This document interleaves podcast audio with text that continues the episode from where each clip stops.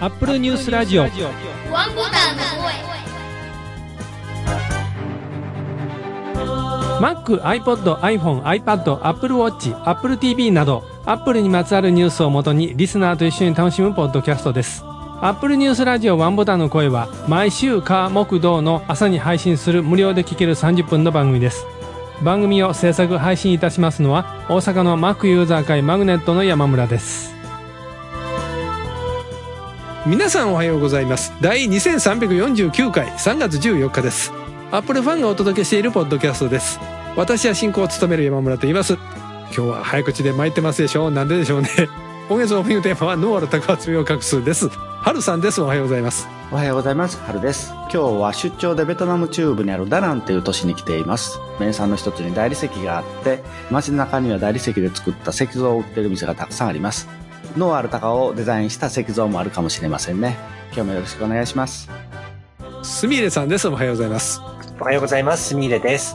お米の中に防虫剤として最近鷹の爪を入れてます。昔は市販のやつ買ってたんですけど、鷹の爪だけでいいそうなんで、これのおかげで死が湧かずにずっと美味しいご飯食べれてます。お米の中に爪を隠しているスミレです。今日もよろしくお願いします。今週は萌先生にも参加いただいてます。おはようございます。はい、どうも。ここに至るまでいろいろあったんですけどですね。ノーアル鷹の爪を隠すって、今日ホワイトデーなんですけど、皆さんどんなお返しをしましたかねっていうことで、できる限り、なんか脳があるんだなって思えるようなものを返してあげてください。ボーイです。よろしくお願いします。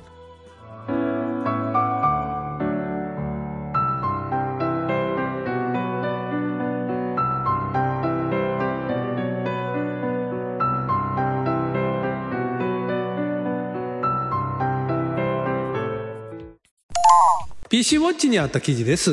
Mac を売却、下取り、譲渡する時の正しい初期化手順という記事がありました。長年番組をやってきて、こんなめちゃくちゃまともなドストレートのタイトルの記事飲むのもご存知久しぶりなんですけども、新しい Mac を購入する際はそれまで使っていた Mac をショップに売ったりと、どうしたらいいかっていうことを解説してくださってるページです。ここでは大吉先生とすみれさんに入っていただいてますが、はい、なんでこの記事を取り上げてるかと言いますと、大吉先生、Mac mini を売りに出されたい。売ろうかなっていうところなんですけどね。ね、あって、はい、同じようなことを考える方もいらっしゃるでしょうということで。M2 買って気楽に使ってるんで M1 は打ってもいいかなっていう感じなんですけどね。はい、この記事はなぜ初期化が必要なのか。まあ初期化は当たり前だけど、単純に初期化しただけではダメで、はいはい。ちゃんとアクティベーションロックがかからないように Apple ID を抜くとか、はい。Find My から抜くとか、そういった作業が必要なわけですよね。はい。でないと次の使うユーザーさんに迷惑かかりますし、そう、次、だから、どこに売るでもそうだけど、お店入れといて再起動してっていう時に、前に入ってた Apple ID でログインしないと、何もできないっていうことになっちゃうんですよね。今、アメリカでも中古 Mac の市場が非常にやりにくいことになりつつあるような、この辺の問題ですよね。そうですね。この間、その話はニュースでも取り上げたよね。この記事では、そういったサインアウトする方法ですとか、設定のことなどいろいろ書かれてますんで、非常に参考になるかと思います。大吉先生の今お手元にあるその Mac mini が M1 モデルのメモリが16ギガですね。そうですね。M1 モデルでメインメモリが16ギガ。SSD は512ギガですね。なんかカスタマイズしたんで。SSD が512。普通 M1 エントリーモデルって言ったらその半分ぐらいのメモリの8ギガで SSD も256っていうモデルがよく出てるんですけど。それが標準のモデルですね。ですよね。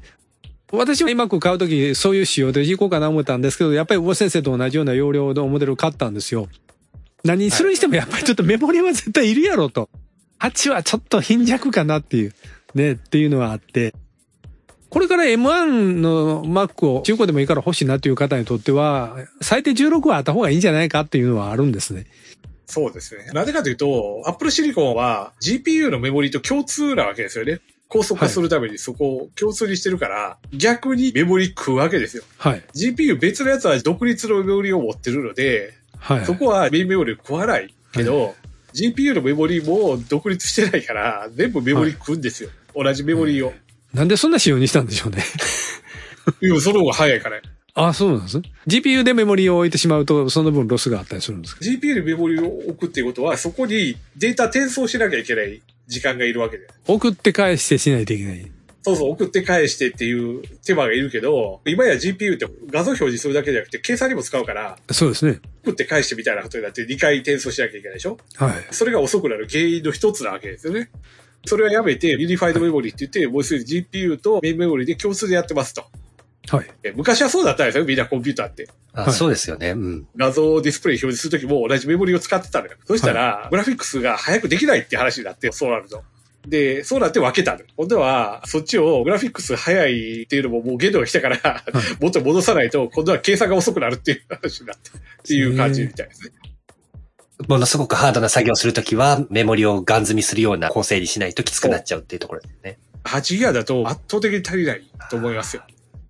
さあ、その、森先生が、どなたかに譲られたいと考えてる M1 Mac mini、おいくらでお考えでしょうか？はい、9万円。9万円。税込み9万円、おっきり。中古買い取りいろいろやってるところありますから、まあ私も大所のところチェックしてたんですけど、お安い部類ですよね、9万円でしたら。多分そうだと思いますね。中古もうちょっとしますもんね、買ったら。9万円でメモリが16ギガで、ストレージがいくつですか？ストレージ512。おー、じゃあもう全然ありですね。ええ。ただし2年間使い倒したんで、そこはね、っていうぐらいですけど。Mac mini の仕様を知らない方のために申し上げておきますと、キーボードとかマウスはついてませんので。そうです、そうです。本体だけですよ。これ買ってからすぐモニターにつなげて動くんじゃないんですか？キーボードとマウスは買ってください。はい。まあまあ、だいたいおもちゃの方多いんですけどね、今。ということなんで。まあね、で、もう一つ、ご先生から条件がありまして、ご要望の。直に手渡しできる方。直接手渡しでやり取りできる人にしときます。はい。大阪、関西圏のどっかで。はい。お渡しできる方を要望ということですね。ええ。送るとなると、もう住所どうとかそういうのややこしいんで、直接渡せる人に限ります。はい、大丈夫ですか？軽ハンナーとか指定されたりしませんか？軽ハンナーの場合はちょっと勘弁しよう。軽ハンナーどっか近くのところで。崖と線のどっかで、だったらいけるから。ですから皆さんご連絡は番組コメントの方にお寄せください。コメントは私が表示っていうのにしない限りは外へ漏れませんので、コメント欄からご連絡先とか、こういうふうなところで受け渡し次第ですので要望を書いてください。OK になってもダメであっても、一応お返事は連絡先の方にメールか何かでお知らせ、まだお返事は書きますんで、ご連絡先の方だけは入れてください。もし先生、大体期間どれぐらいお待ちしてますか？まあ3月いっぱい。3月いっぱいで。3月いっぱいで皆さんいけそうな感じがいらっしゃいます、ね。わかっちゃったら、メルカリに出します。はい、メルカリ出しますか。うちの iMac も実はそうだったらとか、ちょいちょい考えたりもせんではないんですけど。新しい M2、いずれ出るであろう M3 を積んだ iMac が出たら買い替えってことですか？そうしたいなっていうか。やっぱり買えなかったイエローが心残りみたいな、そんな感じですか？イエロー、そう、イエローといえば先週いきなり発表ですよ。フリーありがとう。ありがとうっていうね、ありがとうのサイトやから記事から持ってくるんですけど、iPhone 14、14 Plus の新色イエロー、3月10日金曜日午後10時から Apple 公式サイトなどで予約受付開始、来週14日火曜日発売という記事でした。突然でしたね、急に。本当に急に、パッと噂が出て急に出てきたっていう、そんな感じですよね、イエロー。すでに Apple の公式サイトでも注文できますし、これも配信皆さん聞いてらっしゃるタイミングで14日で発売開始になってると思いますが、あるいは店頭 Apple ストア各店以外にもソフトバンク AU ドコモの契約版でも購入できますっていうことでした。黄色ってもう iPhone 5以来なん違うと思ったんですよ。5C ですか？あ、そう、5C。以来黄色はなかったように思いますけど、どうでしょうね。iPhone 12あたりありませんでしたっけ？12あった？あとこれ、愛をありがとうさんの基地だと、ソフトバンク AU ドコモ版もってなってるんですけど、一応楽天モバイルでも扱ってるみたいですね。ああ、なるほどね。色が違うだけで性能は変化があるわけではないんですけど、プロやプロマックス版は用意されなかったんですね。そりゃそうよ。毎年大体この時期ぐらいに新色が出てるようなイメージがあるんですけどね。あるいはプロダクトレッドとか。去年13の時にその噂が春先にあったんですよ。はい。でも結局それはなかったんですよ。で、なんでその噂出たかって、その前の年の12、12の時に新色パープルが4月に出たことがあったんで、それで毎年春になったらそんなん出るんちゃうかみたいな空気が去年あったんです。12の時は4月30日でしたから、1ヶ月以上早い感じですけどね、今回は。なんですかね、全世界の売り上げ的な感覚で14と14プラスは売り上げダメだ、もうちょっと伸ばすために何色がいいかとか散々市場調査しまくった結果、黄色に決定された。もうこの色自体は随分前から計画はされてるんじゃないですか。だからね、その色を作れる状況じゃなかった可能性はあるけどね。去年出なかったっていうのはってことですか。そうそう、去年出なかったのはそこまで手伸ばしてられへんっていう、どうせ半導体も不足やし、すごい増やしたら大変じゃないですか、そんなしたら。私覚えてますのは、昔 iPod が6色ぐらいモデルいっぺんに出してた頃あったじゃないですか、iPod なのとかで。はいはいはい、で、あの時に、ね、発売日にビークカメラとかヨドバシとか買いに行って見てたんですよ。はい、そしたらどこのお店も、紫かな、色によって在庫数がバラバラだったんですよ。はい、ああ、そうですね。そんな調べた人がいて、そのバラバラ加減も各お店が違うんやったら単に在庫の問題やと言えるけど、同じようにこの色は少ない、この色は多いっていう色が決まってたんですよ。っていうことは元からもう出荷してる数そのものが違うんじゃないかっていう話があって、売れ筋の色ともともと見込んでない色ってあるんやろうなって、でその時が言ってたんですよ。確かにそれはそうでしょうね。アップル製品に限らず結構そういうのってありますよね。特定の色だけ生産数少ないとか。iPhone の製造ということです。iPhone マニアさん、先週こんな記事が出てまして、すべての部品を米国内で製造すると iPhone の価格は$100上がるという記事があったんですよ。おう、なんとなくそんな気はしてたけど、そうなんやなっていう記事を見てましたけども。半導体を全部アメリカの中で調達するっていうことですかね。できるんですかね、そんな。いや、それできるやろ、別に。いや、ほら、中国でしか取れへん石とかがあったりして。いや、そんなんはないよ。レアメタルはアメリカでも取れますよ。あ、そうなんですか。やっぱり大陸の方が出土する率高いんですかね、ああいうのって。もちろんそうですね。でも、火山活動とかも関係あるから、日本とかも結構取れるらしいんですよね。はいはいはい、ああ。素人考えて火山のそば掘ったら出てきそうな気がするんですけど、そういうことじゃなくて、だから熊本で工場作るったんかな、TSMC が。すいません、素人すぎてごめんなさい。記事でも書いてますよね。アメリカ製部品を使用しても Apple は値上げはしないだろうという見方をしている方もいますよっていうね、書かれてます。こういう記事が上がってくるのも毎年春先携帯買い替える方たちがたくさん多くて、本体の価格が高いだ低いだっていう話気になるからでしょうね。この中でご家族の携帯新しくするとかいう方いらっしゃいませんか？こちら母親に使ってもらっている携帯っていうのは、そのいわゆる子供携帯みたいなのを使ってもらってるね。はいはいはい。ああ。3G だね、それ。いや、なんでかというと、スマホとか全然使えないんで、単純なやつがいるよね。ダイヤルボタンがついている 3G ってもうサービスなくなるじゃないですか、はいはいはい、と思って調べたら、ドコモって2026年ぐらいまでなくなってるらしい 3G サービス、26年あと3年ですか。まだそれぐらいあるらしい。だからまだ買い替えなくていいんだと思ってもう一つ言うならバッテリーがもうやられてしまって、はいはい、電源から離したらもうすぐ切れちゃうのよね。あ、ようになったのよ。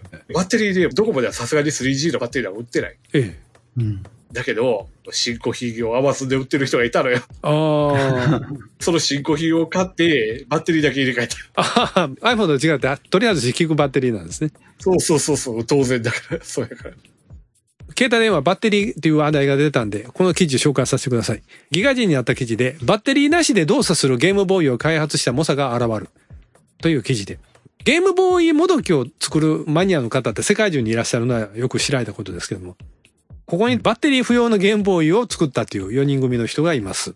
ボタン連打したりとか、ディスプレイ脇にソーラーパネルをつけて、それで電源供給というあるんですが、ソーラーパネルだけではどうしても無理だったみたいなんですよ。どっから電源供給することにしたかというと、ボタンの連打です。これで発電するっていう。発電するんですね。そういうものもね、もう使えるもの全部駆使して、なんとか電源供給することに成功したということだそうです。その昔はあれだっけ、人が上を歩くっていうので発電させるっていうのがあったよね。駅前、改札の前ってことですか？とか、駅前とことかにそういうので、振動でだから、発電するっていうのを置くっていうのを渋谷かどっかで実験してたはずだけど、やってましたよね。あれどうなったんかなと思って。夜人少ない時、発電量少ないから。で、駅員さん時々そこわざと遠回りして歩くとか、そういうことです。私これを見てて思ったのは、任天堂さん真剣にこれやるんちゃうかなって気がしました。ソーラーバッテリー。スイッチ売れようが何しようが、エコなところとそういうユーザーにとってもいいことやから、早いうちからハードウェアに戻し込んで製品化するんちゃうかなって気がしたんですけど、これにしたとからといってバッテリーレスなわけにはいかないんですよね。発電して。まあ、そうかな。ああ、そうですね。そうですね。ですから。充電したやつを入れとく場所はいるわけやから。まあ、そうだね。電池がいらないのはゲームボーイだけじゃないんですよ。ワイヤードビジョンにもこういう記事がありまして、無限に再生できるワイヤレスイヤホン。アーバニスタフェニックスは太陽電池のおかげで電源いらずっていう製品レビュー記事があったんです。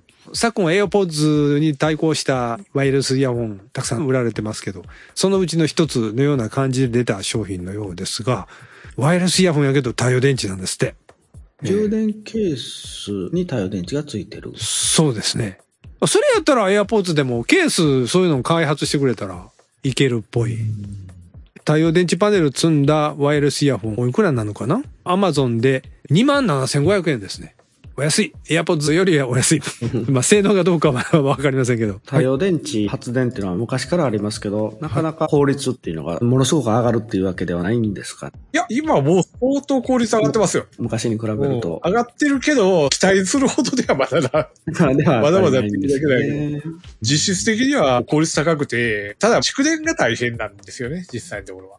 安定して流せないっていうところに問題があって、蓄電の方がもっとうまくいくようになったらっていうなんでしょうね。各家庭に蓄電器を置いてみたいな話になるといいんでしょうけど、それはそれでタコつくしね。最後に私が不勉強だっていうのを例を挙げましょう。ここにあった記事をまずご紹介します。ASCII GP にあった記事で、Microsoft Outlook for Mac を無償化、Microsoft 365アカウント不要っていう記事があったんです。この記事を最初打ち合わせの時に読んでまして、Outlook って昔 Mac についてたでしょって言ってたら、そんなんついてないって言われて、いや絶対私 iBook で使ってたって言ったら、大江先生とすみれさんから、それは Outlook Express やと言われまして、Outlook と Outlook Express は別物だそうです。すいません。Outlook はコラボレーションアプリと伺ったんですが。まあそうですね。はい。オンラインで Google ドキュメントみたいにみんな貼ったり切ったりするっていう、そういうことですか？それに近いようなことはできたような気がするよね。なんか、バトラっては全部ブラウザでできたりするからいらないのかもしれない、ね。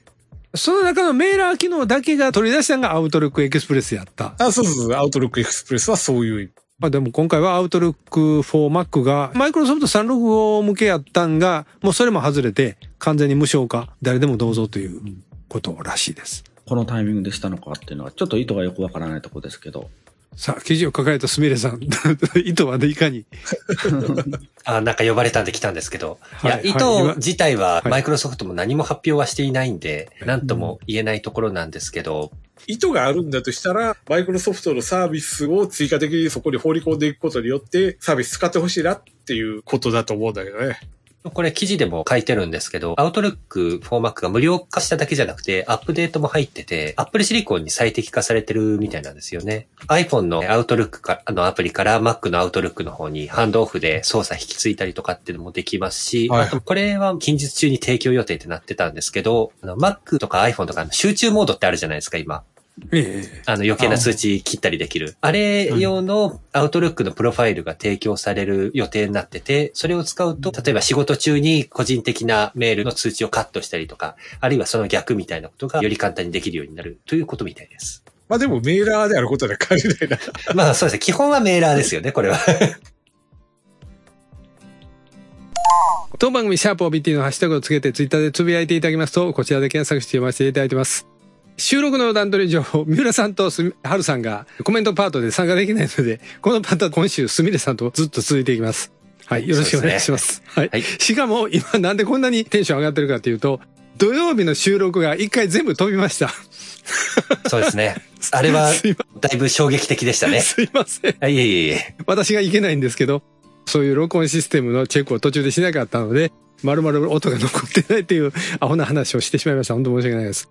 ミラベス868さんからは、これまた懐かしい、もう40年も前ですかといただいてまして、大川栄作さんのタンス担ぎの写真をつけてツイートいただきましたが、番組の中でカロリー消費するみたいな話をしてた時に、私はタンス担いで会社行っていいねって言ってて、そういえば大川栄作さんって言って話をしてたからですけど、すみれさんってこれ知ってます？大川栄作さん。いや、わかんないですね。わかんない。大川栄作さん自体わかんないですよね、多分。そうですね。不勉強なんで存じ上げないんですけど。いやいや、全然。言ったら80年代って歌番組は、ロックもポップスも演歌も全部一緒に出てたんですよね。ああ、なるほど。ミュージックステーションって私あんまり見てなかったんですけど、あれってそんな演歌の人とか出てなかったんじゃないですか。そうですね。ね。あれは本当にポップスとかそういう系の人ですよね。そこですよね。80年代までテレビの歌番組ってレコード会社っていうくくりでやってたと思うんですよ。ああ、なるほど。あるいは事務所っていうので。そうなったら演歌の人も売り出すときはそういう番組入ってくるっていうわけで。私らの場合、そういう中高生の歌番組見に行った時って選びようがなかった気がしますね。ああ。好きじゃなくてもとりあえずこのパートは見ないといけないっていう。言い方ですけど、紅白で鳥の方までは見ないみたいな、そういう感じですよね。まあ、その録画っていうのがまだまだなかったから、まあ、その中で大川栄策さんはかなりヒット飛ばしてた演歌歌手の方で、若い時の経験で、ダンスなんか普通に担げるんですよって言ったら、本当にテレビでやらされてたっていう話でしたよ。黒柳徹子さん若いですね、これ。若いでしょう。いや、今でも全然お年の割には全然若く見えるんですけど。そう。いや、黒柳徹子さん何が驚くったって、徹子の部屋に、その、同じ頃からデビューした芸能人の人をゲストで呼んだら、A.A. 六輔さんなんかベッドに横になったまま来たじゃないですか。あ、それちょっとわからないですけど。ベッドを斜めに立てたようなところに収まってきたんですよ、スタジオに。その後、大橋巨泉さんも、とにかくもう皆さんどんどんお亡くなりになってて、もう黒柳徹子さんしか残ってないんちゃうかなって思うぐらいなんですよね。まあ、そんな懐かしい番組の話をしたら反応いただきました。ありがとうございます。私最近 AI の話ばっかり僕の番組でしてるじゃないですか。はいはい。で、AI に今のところまだ勝てるとしたら、こういうローカルないしは懐かしい番組の話ぐらいしかないなと今思ってて、ネットにない情報は多分 AI も弱いと思うんですよ。確かに。今度からそういうものを深掘りしていこうと思います。AI に勝てる男として。しょうもないね。はい。でもそれをワンボタンの声で配信してしまうとネット上にそのデータが載っちゃうわけじゃないですか。まあね。学習されちゃいますよね。学習されるってことはそんだけうちの情報、うちの番組が浸透していってるっていう証拠だと思ってそこは喜びます。はい。いつまででもなかったら多分あかねえなと思うしかないという。釣り人さんがこんなん書いてますね。シェル一つシェルといったシェルの話が聞けた。そういえば私も OS をクリーンインストールしたら突然シェルスクリプトが動かなくなって調べたらシェルが変わっていたことがあったのを思い出した。あと昭和シェルも思い出したっていただいてまして、シェルの話、ユニックス難しいな問題を話してた時でした。私が初めて覚えたガソリンスタンドの名前も昭和シェルでしたね。あ、ほんまに。いや、うちの近所に、当時住んでたところの近所にあって、よく父が車の給油に行ってたんで、まあ、自然に覚えちゃったんですよね。昭和セル石油って貝殻の絵描いてあったんですね。あ、そうですね。黄色いの白のなんか貝殻だっていうような。ね、これ今も合併したのかな、井出光興産の完全子会社となり統合ってなってるんで。おー、山の方とか行ったら昔のガソリンスタンドの看板だけ残ってるとこがあったりするじゃないですか。ああ、ありますね。あんなに行ったらまだこのマーク、黄色い貝殻の絵残ってて、あ、ガソリンスタンドあってんな、ここ、というのを思い出しますけどね。うん、確かに。ねえ。まあ、ガソリンスタンドも昔に比べてずいぶん統廃合進んだんで、ね、変わりましたけど。松尾さんがよくガソリンスタンドの歌を歌ってたん何やったっけな。知りませんって私の方が知ったらあかんねんけど。エッソとかガソリン給油行くでしょ。はい。そしたら、給油中に広告出るんですよ。画面が。はいはい、あの時の歌が、松尾さん好きで、なんか何回もそれ歌ってあって、何やったかな、ガソリンやってる間の歌忘れたわ。そういえば、あ、そうか、すみれさんはお仕事上でもプライベートでも、まあ、車運転することはない。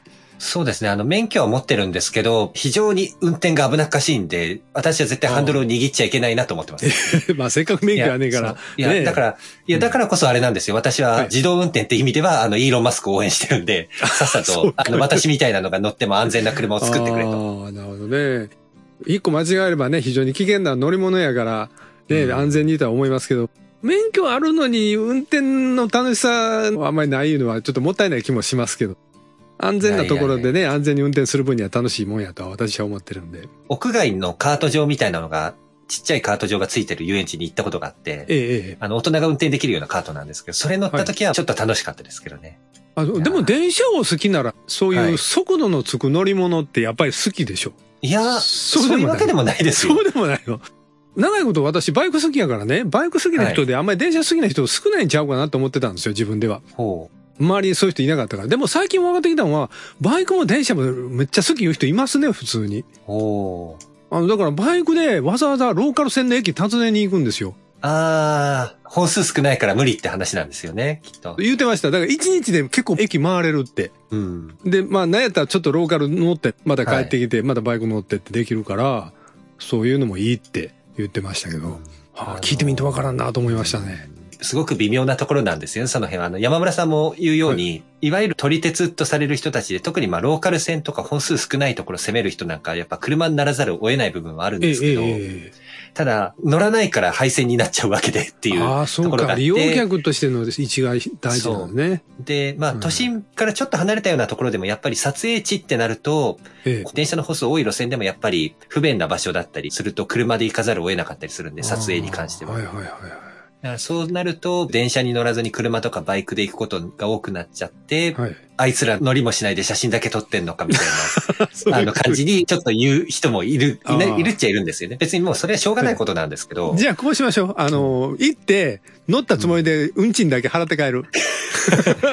それぐらいしましょう、みんなでっていう、うん。まあでも、そういう撮り鉄の人、私は悪く言うつもりは全くないんですけど、うんうん、まあでもみんなでその地元にちゃんと鉄道会社だけじゃなく、周りのお店とかにもお金を落としていけたらいいことだよね、みたいには思いますね、やっぱり。まあそもそもが生活のインフラですもんね、電車は。うん、まあそうなんですよね。お楽しい乗り物っていうのはまあプライオリティそんな上じゃないと思うんで、うん、やっぱり地元の人のことを考えてね、みんなやっぱり行動せなあかんかなっていうのはね、ありますね。そうですね。今ほらインバウンドで海外の人いっぱい来てるでしょ？はい。そういう意味合いでは観光地の電車なんかはちょっと潤ってきてることもないんですかね？どうですかね。まあ、コロナの前のインバウンドブームの時にね、私、はい、三重から愛知県に渡る、伊勢湾フェリーですね、その名前ですね。あれね、何回も乗ったことあって、まあ、いつもガラガラなわけです。特に私、平日に乗ること多かったから。はい、ところが、インバウンドの時行ったら、満員で、みんなね、アジア系の観光客の人ばっかり、満席になって、うん、いや、こんな来るんや、と、その時思いました。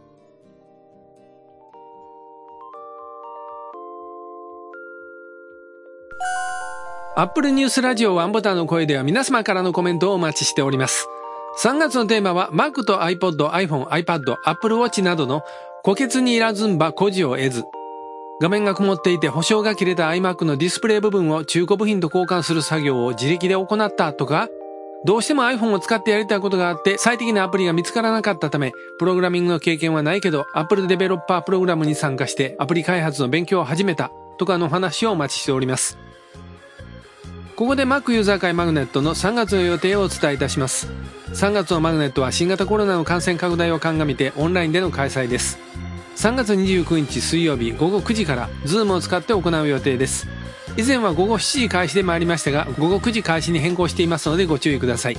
詳しくはマグネットのオフィシャルページでご確認ください。次回の配信は3月16日木曜日を予定しています。それでは次回の配信までオーバー。